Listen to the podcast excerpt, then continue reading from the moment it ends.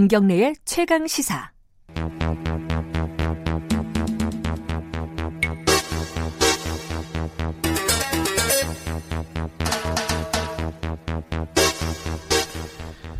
아, 김경래 최강기사 3부 시작하겠습니다. 어, 사건의 이면을 들여다보고 깊이 있게 파헤쳐보는 추적 20분 오늘 두 분 나와 계십니다. 아주경제 장영진 기자님 안녕하세요. 예, 장영진입니다. 예 그리고 박지훈 변호사님 안녕하세요. 네, 박지훈입니다. 어, 조국 장관 얘기를 천상 계속 해야 될 것 같은데 저희 1, 2부에서 김정민 의원 잠깐 네. 연결했었고요. 그리고 네. 오신환 의원 네. 어, 바른미래당 원내대표 연결을 했었고 두 분 생각은 뭐 완전히 다르시더라고요. 다를 수밖에요. 예, 기- 어, 김정민 의원은 일단 키워드는 억울하다. 아, 억울하죠. 예, 억울하다. 그리고 어, 오신환 원내대표는 늦었다. 오히려 뭐 이런 얘기입니다. 지금 청취자분들 문자 계속 오고 있는데 어, 문자도 많이 오네요. 그 어, 역시 또 의견이 많이 갈리고 있습니다. 어, 일단 어제 사태 뉴스를 보시고 두 분은 어떤 생각을 가지셨는지 잠깐만 들어볼까요? 그 뭐- 장윤식 기자님, 예. 오전에 이제 개혁- 검찰 개혁 방안을 발표했기 때문에 네. 오후에 또 기자회견을 한다 그래서 처음에 뭐지 이렇게 생각을 했었어요. 그래서 어허. 설마 사퇴 얘기를 할 거라는 생각을 못 했는데 음, 오후에 뭐 또 자료를 낸다 그러더니 갑자기 이 보니까 제목이 불쏘시개 역할 여기까지다라고 라는 제목에 이제 제- 네. 이제 메시지가 들어오더라고요. 그러니까 깜짝 놀랐죠. 음흠. 그래서 이제 그때부터 이제 난리가 났었는데 예상은 좀 했었어요. 그런데 이게 이제 10월 중순이지 않- 않습니까? 지금이 10월 네. 중순에 이렇게 다 전격적으로 이루어질 거라고 생각을 못했죠. 네. 10월 하순이나 빨라야 10월 하순, 조금 늦으면 11월 중순까지 넘어가지 않겠느냐라고 예상을 했었거든요. 근데 이 고비를 넘기 좀 어려웠던 것 같아요. 첫 번째가 이제 아무래도 그 지금 정경심 교수의 건강상 문제가 가장 아, 큰 요인이 가족 아니었나. 문제. 예, 예. 맞습니다. 듣고 예, 박 처음에 변호사님. 들, 들었을 때는 아 많이 힘들구나 개인적으로도 네. 어떻게 어렵구나라고 생각을 하면서 다음에 또 생각을 해보니까 오늘부터 국감이 있어요 법무부 네, 국감 국감이죠. 오늘이죠. 예. 네. 그리고 결국 조국 장관이 할 수 있는 거는 뭐 입법 사항을 제외한 나머지 사항을 다 했다고 가정했을 때 사실 있으면 걸림돌이 될 가능성도 있습니다. 그런 것들까지 봤을 때는 타이밍상은 뭐 조금 빠르긴 한데 뭐 적절하다. 네. 선택할 수 있는 타이밍이었다. 예, 지금 선택해야 되고 뭐 오늘 좀 보도에 따르면 뭐 정효진 교수 뭐 뇌종양 얘기가 있습니다. 어, 그래요? 예, 예. 그리고 그런 것들을 있다면 뭐 어. 사실상 뭐 땡길 수밖에 없었지 않을까 이렇게 생각이 됩니다. 그렇죠. 앞으로의 이제 검찰 개혁은 사실 거의 여론의 힘에 의해서 좌우될 수밖에 없기 때문에 네. 그렇다고 본다면 자신이 걸림돌이 될 수 있다고 판단했던 것 같고요. 네. 네, 거기 더해서 아까 뭐 뇌종양 나왔는데 뇌종양과 뇌경색이 같이 와 있는 상태라 그래요. 지금 그래서 아 아, 최근 몸이 한동안 많이 안 좋군요. 예, 네. 최근 한동안 계속 아슬아슬한 상태를 이어왔다고 하거든요. 음흠. 그러니까 참 그런 사람을 열몇 시간씩 붙잡고 조- 조사를 했다는 검찰 글쎄 검찰한테 제가 알기로는 이 진단서를 제출한 것으로 알고 있는데 옛날에 그 이기명 씨가 네. 그 제때 수술을 받지 못해서 사망한 그 사례가 언뜻 떠올라서 참 안타깝습니다. 이 부분은 뭐 검찰도 사실은 되게 조심, 알아요. 예, 조심스럽게 진행을. 하지 않겠습니까? 이게 조사를 해보면 예. 진단서 당연히 제출이 될 거고요. 이게 쇼를 하는 건지 정말 건강에 문제가 있는 건지 음. 뭐 충분히 알 수 있죠. 왜냐하면 대화를 한몇 분만 나눠봐도 이 사람 몸 상태를 알 수가 있거든요. 예. 계속 지금 5차례, 6차례 지금 조사를 했기 때문에 아마 조사하는 사람은 뭐 충분히 알고 있지 않을까 생각이 듭니다. 어, 일단 오늘은 어, 뭐 정치적인 입장보다는 수사가 어떻게 진행이 될지 이 부분을 좀 어, 예측을 해보고 네. 전망을 해보는 시간으로 삼으면 좋을 것 같은데요.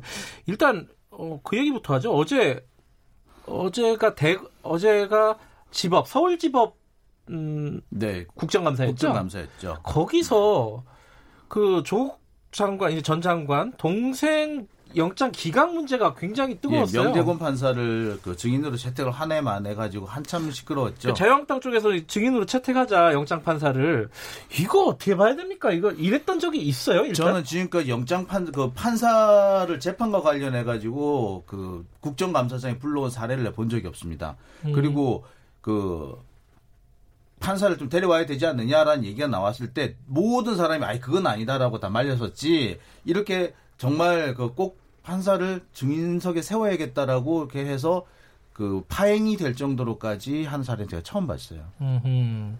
이게 사실은 뭐 저희도 여기서 얘기를 했지만 영장이 기각할 수 있는 충분한 사유가 있었거든요. 뭐 발부를 해도 됩니다. 그렇지만 이게 무조건 발부가 돼야 되는데 기각된 사례가 아니고 장영진 기자가 또 사례를 다 뽑았죠. 3년만 없었지 뭐 그 이전에는 뭐 신정아 씨를 비롯해 상당히 많았습니다. 포기했는데 발부된 경우가 아, 그래, 기각된. 경우가 예, 예. 그런 것들을 봤을 때는 이거를 계속 주장하는 거는 정치적 공세에 가깝고 오히려 저렇게 얘기하는 게 삼권 분립을 좀 침해하는 상황이 아닌가 음흠. 비판을 할 수가 있죠. 그렇지만 국감장은 좀 다르다고 봐야 되거든요.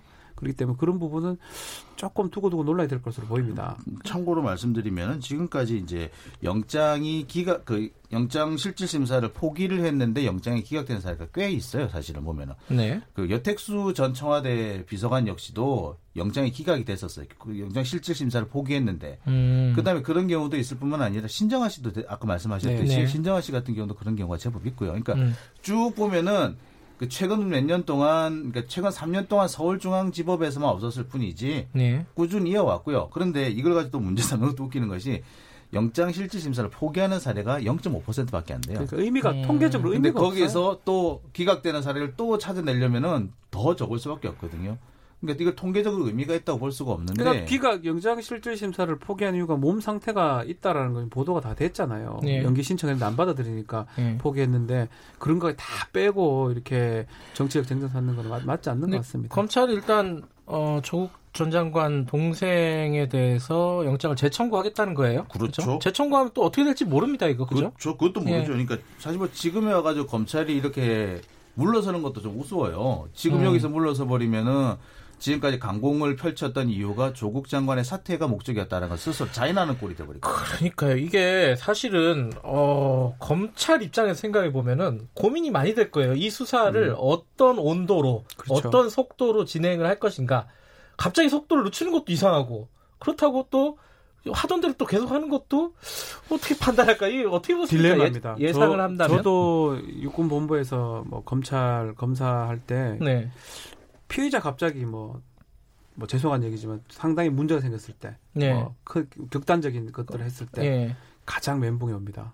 음. 진짜 뭐 조사할 방법이 없어요. 거의 팽팽할 때 이게 힘이 생기는 거지. 힘을 빼버렸을 때 음. 상대방으로 생각하고 조사를 시작하는 건데 특수사는. 근데 지금 상대방이 지금 뭐 다 나와버렸어요. 그 장관이었는데. 상대방이 그죠? 일반인이에요. 예. 거기다 몸 저리 상당히 저리 안 좋고 과연 이 상황에서 수사를 탱탱하게 팽팽하게 할 수 있을지는 사실상은 쉽진 않다. 그리고 검찰이 갖고 있는 무기 중에 기소 독점 기소 편의가 있어요. 우리나라 네, 같은 예. 경우는 결국은 그런 걸 이용해서 약간 기소할 거를 잘 지금 시사 선택해야 되는 상황까지 온 게 아닌가. 수사를 계속 한 건 어쩌면 어떤 진실을 밝혀내는 것 측면도 있지만 네. 조국 장관을 견제하는 측면이 있었다고 봤을 때 네. 그 하나의 그 축이 무너진 거잖아요. 근데 그걸 인정하기가 싫을 거 아니에요. 싫지만 검찰 입장에서는 싫겠죠. 인정하기 네. 싫지만 그렇게 하면 할수록 더 여론이 안 좋아질 수 있다고 그- 생각합니다. 그- 그래서 이제 듭니다. 검찰이 지금 딜레마 상태에 빠졌다고 말씀하시는 거라고 보거든요. 그러니까 네. 뭐냐면은 사실 지금 지금까지 검찰이 계속 뭐 스모킹건이 어디 있다라고 하면서 그 스모킹건을 숨겼기 때문에 정경심 교수가 증거 인멸했다. 뭐 증거 인멸 뭐 교사를 노트북. 얘기도 나오고 예, 있고요. 근데 그거 예. 잘 살펴보자고요. 맨 처음에는 연구실 컴퓨터를 숨겼기 때문에 증거인멸이다. 네. 그 다음 가니까 자택에 있는 하드디스크를 뺐기 때문에 증거인멸이다. 네. 근데 아드 그다음에 아들 컴퓨터를 내지 않았기 때문에 증거인멸이다 라고 하다 이제는 노트북을 숨겼기 때문에 증거인멸이다 라고 얘기를 해요. 근데 증거인멸의 가장 기본적인 거는 그 안에 증거가 있었어야 돼요. 음. 그러면 지금까지 이거 증거인멸이 맞다면 이 안에서 상당한 양의 증거를 찾아냈다는 얘기여야 되었는데 네. 결국적으로 이게 여기 자꾸 다른 컴퓨터 다른 컴퓨터 다른 컴퓨터 찾는다는 얘기는 그 사이 지금까지 거- 증거가 안 나왔다는 얘기밖에 더 안 돼요. 음. 그럼 이건 증거인멸 자체가 성립할 수가 없겠죠. 이거 이것만 보더라도 이미 지금 검찰이 실수를 했다는 게 이미 드러나요. 음. 그 다음에 또한 그러면 이거 다시 말해서 뭘 말하느냐? 검찰이 증거를 찾기 위해서가 아니라 정경심 교수를 압박해서 자백을 유도하기 위해서였다라고 볼. 수밖에 없는 상황이 되는 거고 어허. 그 자백은 사실상 뭐였느냐면 사모펀드 부분이었던 것 같아요. 음. 그러니까 그 자녀들의 어떤 뭐 저 입학 입시와 관련된 것은 좀그 시쳇말로 쪽팔리긴 하지만 네. 이 사람들을 감옥에 가둘 수 있는 수- 상황은 아니거든요. 네. 사모펀드는 자칫하면은 이게 경우에 따라서는 이게 권력형 비리가 될 수 있습니다. 네, 그러니까 네. 이 부분에서 자백을 얻어내고 싶어 했던 것 같은데 사실상 자백을 얻어내기 어려워졌고 그리고 지금 더 자백을 얻어내려고 해서 몰아세웠다가는 말 그대로 대형 사고가 날 수가 있으니까 곤란한 상황이 된 거죠. 저는 네. 뭐 장영진 기자 말에 뭐 100% 동감합니다. 만약 증거가 있었다면 네. 이렇게 몇 번 부르질 않아요. 바로 영장 음. 쳤죠. 그리고 말로. 부인하는 취지로 기소를 하거나 구속영장을 하면 됩니다. 증거만 있으면. 음흠. 어차피 법원은 그 증거를 토대로 판단하는 거고요. 네. 증거가 있는데도 부인한다면 상당히 안 좋은 영향으로 미치고 그 도주 우려하고 증거 인멸 우려로 새로 봐버립니다. 네. 영장이 발부될 가능성이 높은 거죠. 반대로 이렇게 부르면서 영장 청구를 못했다는 거는 사실은 증거가 없다라는 거 아니면 많이 발견하지 못했다고 보는 게 맞는 것 같습니다. 그이 얘기만 좀 어, 정리하고 넘어가면 좋을 것 같은데 그러면 정경심 교수에 대해서 영장을 신청 아, 청구를 할 것이냐 검찰이 요게 이제 지금까지 한 1, 2주 동안 계속 네. 나왔던 보도의 흐름이었잖아요. 네. 예, 지금 상황을 보면은 참 딜레마에 빠진 상황인데 어떻게 보십니까? 못할 것 같아요. 저는. 못할 것 같으세요? 저는 한다고 음. 생각을 했었는데 장관직을 계속 유지한다면 이번 주 중으로 네. 되든지 안 되든지 청구가 됐을 것 같아요. 네. 그리고 이번에 뭐 명재건 판사 어쩌고 저쩌고 얘기도 그거랑 괴를 같이 했다고 봐야 될 것 같고요. 네. 근데 지금 장관직에 뭐 있는 게 아니기 때문에 무리할 이유가 사실 없다라고 판단할 거예요. 음. 몸 상태도 상당히 안 좋고요. 자칫 기각돼 버리면 이게 기각되면 역풍이 엄청날 거 아니에요? 엄청날? 수 있기 때문에 안전하게? 갈것 예, 같습니다, 기자는 저는. 어떻게 보세요? 저는 이제 검찰도 보면 관성의 법칙이라는 게 있더라고요. 아, 하던 대로 그러니까 아하. 그동안 해왔던 거에서 갑자기 방향 전환이 안 돼요. 아. 그래서 그냥 쭉 밀고 가다가 사고 치는 경우를 제법 봤거든요. 그래서 어, 그 관성의 법칙이 작동하지 않을까. 원칙대로 네. 하자면 우리 박지훈 변호사가 얘기하신 것처럼 안 하는 게 음. 맞는데 네. 그 관성의 법칙 때문에 어떻게 스스로 떠밀리지 않을까. 음. 안에서도 수사 검사가 있을 거고요. 뭐 부장도 있고 네. 뭐 이거 어떻게 보면 검찰총장까지 아마 보고가 돼야 될 것 같은데 그 라인에서도 상당히 의견 분분이 될 것 같아요. 네. 제 생각에는요.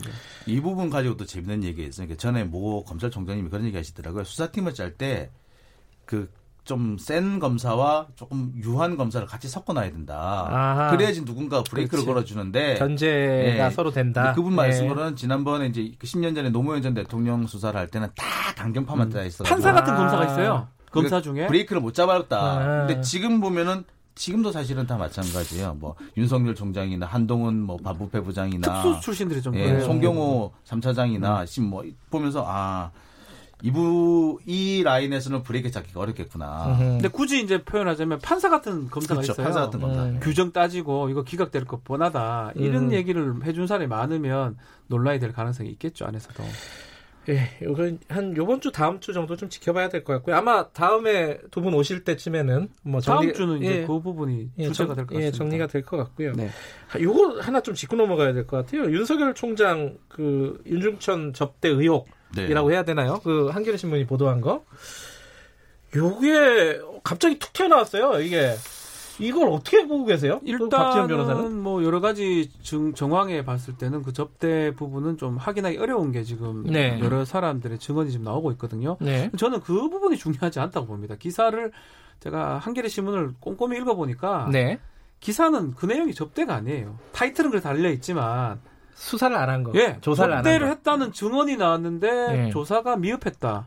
그게 타이틀이 왜 그렇게 읽는지 저는 이해가 안. 되고 음. 저 입장에서는 만약에 제가 한겨레 신문 관련된 검사든 제가 변호사든 이거는 유죄가 나오기 어려워요. 아, 그러니까 한겨레 기사 신문을 고소한 자체가 거야? 예, 예. 기사 취지 자체가 이걸 접대 받았다는 게 절대 아니에요. 타이틀은 조금 조금 달았다고 하더라도 내용적 측면에 봤을 때는 수사가 그렇죠. 너무 미진했다라는 게 취지고 수사가 미진했다는 증언이 있었으면 취재를 제대로 했으면 공익적 이익에 부합하는 거기 때문에 위법성 조각돼서 무죄가 되는 거고요. 이게 그게 아니고 수사 자체가 아니고 다른 얘기가 나온다면 어렵게 지겠죠. 근데 진상조사단 관계자들이 입을 모아서 이구동성으로 이거 혐의 안 된다. 그 그러니까. 말은 있었는데 조사할 만한 사안이 아니었다라고 얘기하잖아요. 그거는 제가 볼 때는 말이 안 된다 생각해요. 네. 조국 장관의 그 기준에 맞춰서 보면은 이건 조사 한 100, 한 1000번쯤 아, 했었어야 기준이 너무 돼요. 올라가 버린 거 아니에요? 그렇죠. 이거는 그거 아니 그거는 네. 저 윤석열 총장이 자기 스스로 한 것이기 때문에 음. 그거는 어쩔 수 없어요. 자기가 거- 조국 장관한테 그렇게 높은 잣대를 요구를 했으면 자기도 역시 마찬가지죠. 근데 지금 벌써부터 좀 문제가 있는 게 기자를 고소를 했단 말이에요. 그렇죠. 검찰총장이 예. 이거는 뭐냐면 사실상 재 처벌을 해라고 말과 똑같은 거예요. 그런 거 보셨어요? 검찰 출입 10년 지금까지 전에 처음 하셨잖아요. 봤어요. 저 최동욱 총장 같은 경우에 민사 소송을 냈어요. 아 민사로. 예. 예. 그렇기 때문에 음. 이런 걸 보고 뭐라 그러냐면 전략적 봉쇄 소송이라고 얘기를 합니다. 음. 부정적인 보도가 확산되는 것을 막기 위해서 소송을 제기하는 것을 말하는데 음. 이 같은 경우 대표적인 전략적 봉쇄 소송이라고 볼 수 있고 그게 아니면은 윤석열 총장이 이 자기 그, 그 직원들이나 부하를 시켜서 쟤좀손 좀 봐라고 한 거죠. 이걸 윤석열 총장의 표현대로 그 어법대로 그대로 얘기하면 음. 검사가 깡패인 겁니다. 이거는. 그러니까 사실은 무기가 대등하지 않죠. 음. 총장이 부하한테 그 보도된 7시간 만에 지금 고소를 하고 아니 조사가 있거든요. 총장 툭 하면 검사가 깡패입니까 이러는데 이렇게 하면 검사가 깡패가 되는 거예요. 이게 참 층위가 여러 가지가 있습니다. 이 윤석열 총장이 기자를 고소한 게 또 논란이 있을 수 있고 이 기사가 적절한 기사였느냐. 그러니까 그거는 뭐 두 번째 예. 또 다른 논란이죠. 이게 나눠서 네, 생각해야 아니, 될 그러니까. 적절성의 문제는 이거는 법원에서 판단하는 형사적으로 판단할 문제는 아니에요. 저거. 예. 그 저는 조국 장관이 만약에 이제 뭐 조국 장관이 이제 사퇴를 했지만 전 네. 장관이 이런 식으로 고소를 했으면 고소 한 천 개 정도 했을 거예요. 언론기관 상대로. 그렇죠. 거의 매일 한두 개씩 했었어요. 그 검찰총장보다 아. 상관이에요, 사실은. 지금은 이제 아니지만. 그 얘기를 좀 드리고 싶어요. 그래서 한편으로 보면 그렇습니다. 뭐 외압 논란 나오, 나오는데 이게 외압이 무슨 외압입니까? 지금 검사가 지금 어느 검사가 그 법무부 장관을 뭐 자기 장관으로 보겠습니까? 아무도 안 그러니까 보는데. 그런 상황에서 무슨 외압입니까? 말도 안 돼요. 어, 박지원 의원은 그렇게 예상했습니다. 취하할 거다. 취하해야죠. 아, 지하 아니 지하를 하더라도 이미 네. 윤석열 총장은 이미 그걸 얻었죠. 성과를 얻었죠. 알겠습니다. 이 다음 주쯤에는 조금 마무리 정리할 수 있는 시간이 됐으면 좋겠는데 그렇게 예, 이제는 뭐 끝나지 않을까 예. 싶어요. 뭐 있었으면 몰라도. 알겠습니다. 다음 주에 뵙겠습니다. 고맙, 고맙습니다. 네, 감사합니다. 감사합니다. 박주은 변호사, 장용진 아주경제 기자였습니다. 김경래의 최강 시사 듣고 계신 지금 시각은 8시 47분입니다.